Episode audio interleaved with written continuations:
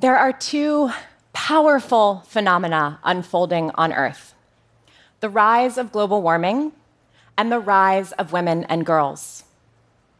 The link between them is often overlooked, but gender equity is a key answer to our planetary challenge. Let me explain. For the last few years, I have been working on an effort called Project Drawdown. Our team has scoured humanity's wisdom for solutions to draw down heat trapping, climate changing emissions in the atmosphere. Not someday, maybe, if we're lucky, solutions. The 80 best practices and technologies already in hand. Clean, renewable energy, including solar and wind.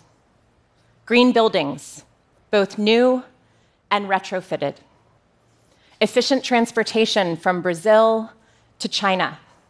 Thriving ecosystems through protection and restoration. Reducing waste and reclaiming its value. Growing food in good ways that regenerate soil. Shifting diets to less meat more plants, and equity for women and girls. Gender and climate are inextricably linked. Drawing down emissions depends on rising up. First, a bit of context. We are in a situation of urgency, severity, and scope never before faced by humankind. So far, our response isn't anywhere close to adequate. But you already know that.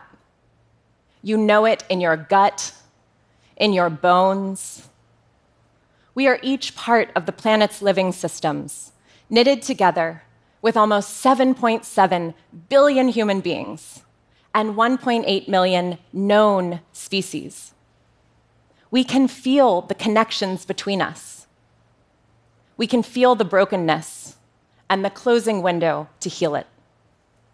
This earth, our home, is telling us that a better way of being must emerge and fast.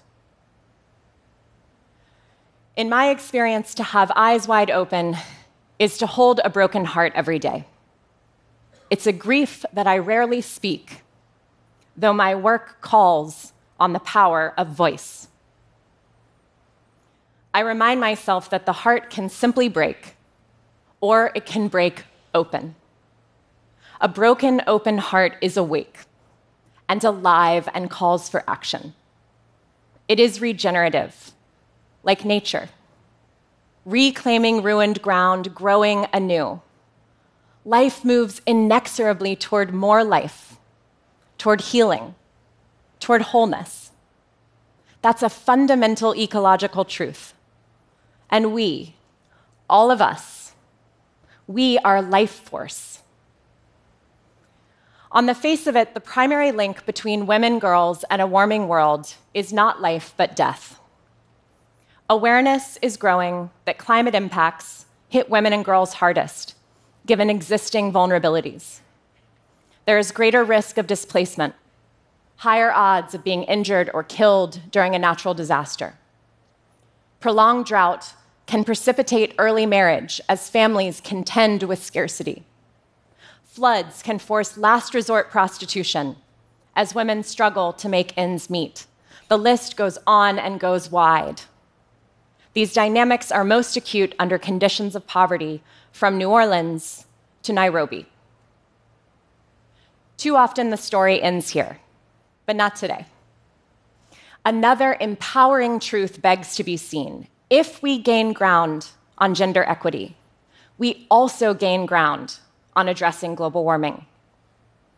This connection comes to light in three key areas.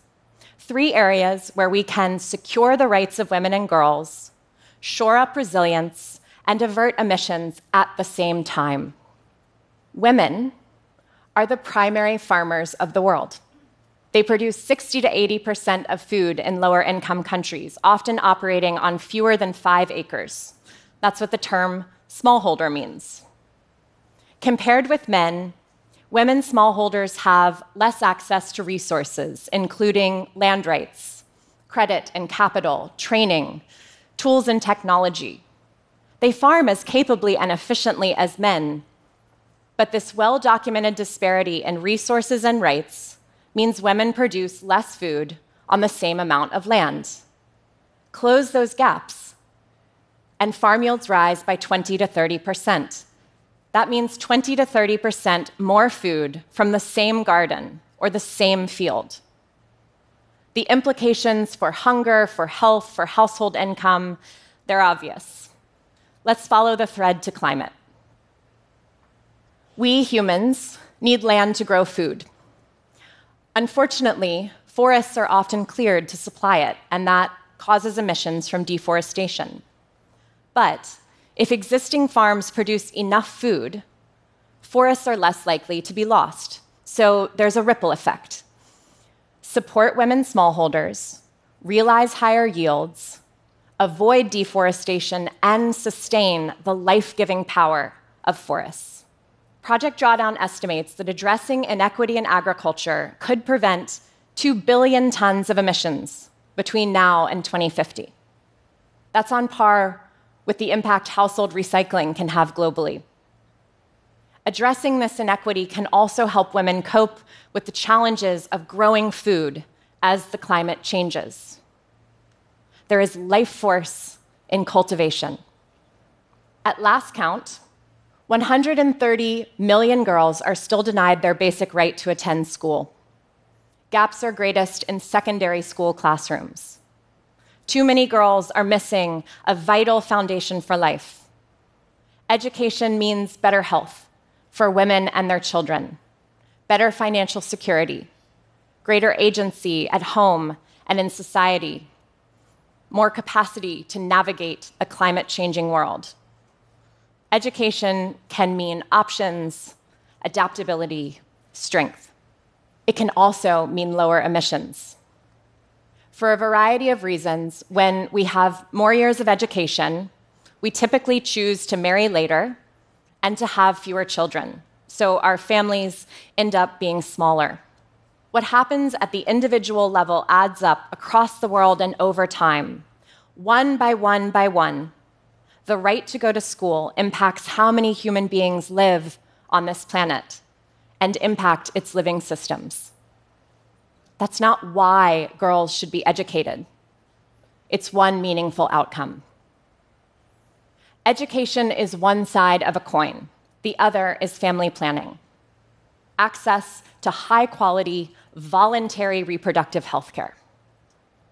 To have children by choice rather than chance is a matter of autonomy and dignity. Yet, in the US, 45% of pregnancies are unintended. 214 million women in lower income countries say they want to decide whether and when to become pregnant, but aren't using contraception. Listening to women's needs, addressing those needs, advancing equity and well being, those must be the aims of family planning, period. Curbing the growth of our human population is a side effect, though a potent one. It could dramatically reduce demand for food, transportation, electricity, buildings, goods, and all the rest, thereby reducing emissions. Close the gaps on access to education and family planning, and by mid century, we may find 1 billion fewer people inhabiting Earth than we would if we do nothing more. According to Project Drawdown, 1 billion fewer people could mean we avoid nearly 120 billion tons of emissions. At that level of impact, gender equity is a top solution to restore a climate fit for life. At that level of impact, gender equity is on par with wind turbines and solar panels and forests. There is life force in learning and life force in choice. Now, let me be clear. This does not mean women and girls are responsible for fixing everything though we probably will.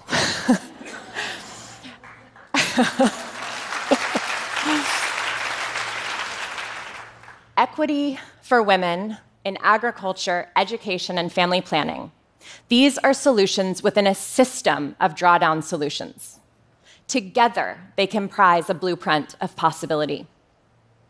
And let me be even clearer about this population cannot be seen in isolation from production or consumption. Some segments of the human family cause exponentially greater harm, while others suffer outsized injustice. The most affluent, we are the most accountable. We have the most to do.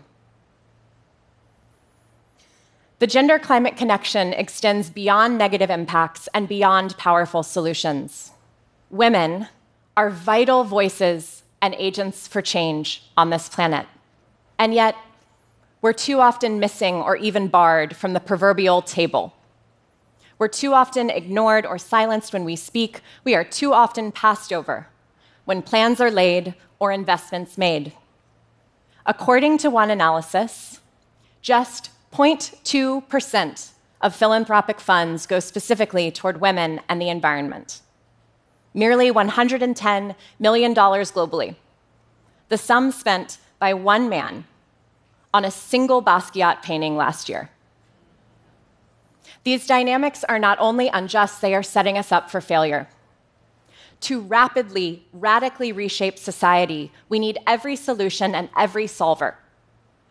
Every mind, every bit of heart, every set of hands. We often crave a simple call to action. But this challenge demands more than a fact sheet and more than a checklist. We need to function more like an ecosystem, finding strength in our diversity. You know what your superpowers are. You're an educator, farmer, healer, creator, campaigner, wisdom keeper how might you link arms where you are to move solutions forward? There is one role I want to ask that all of you play the role of messenger. This is a time of great awakening. We need to break the silence around the condition of our planet, move beyond manufactured debates about climate science, share solutions, speak truth with a broken open heart. Teach that to address climate change, we must make gender equity a reality. And in the face of a seemingly impossible challenge, women and girls are a fierce source of possibility. It is a magnificent thing to be alive in a moment that matters so much. This earth, our home, is calling for us to be bold, reminding us we are all in this together women, men, people of all gender identities, all beings. We are life force. One earth, one chance. Let's seize it. Thank you.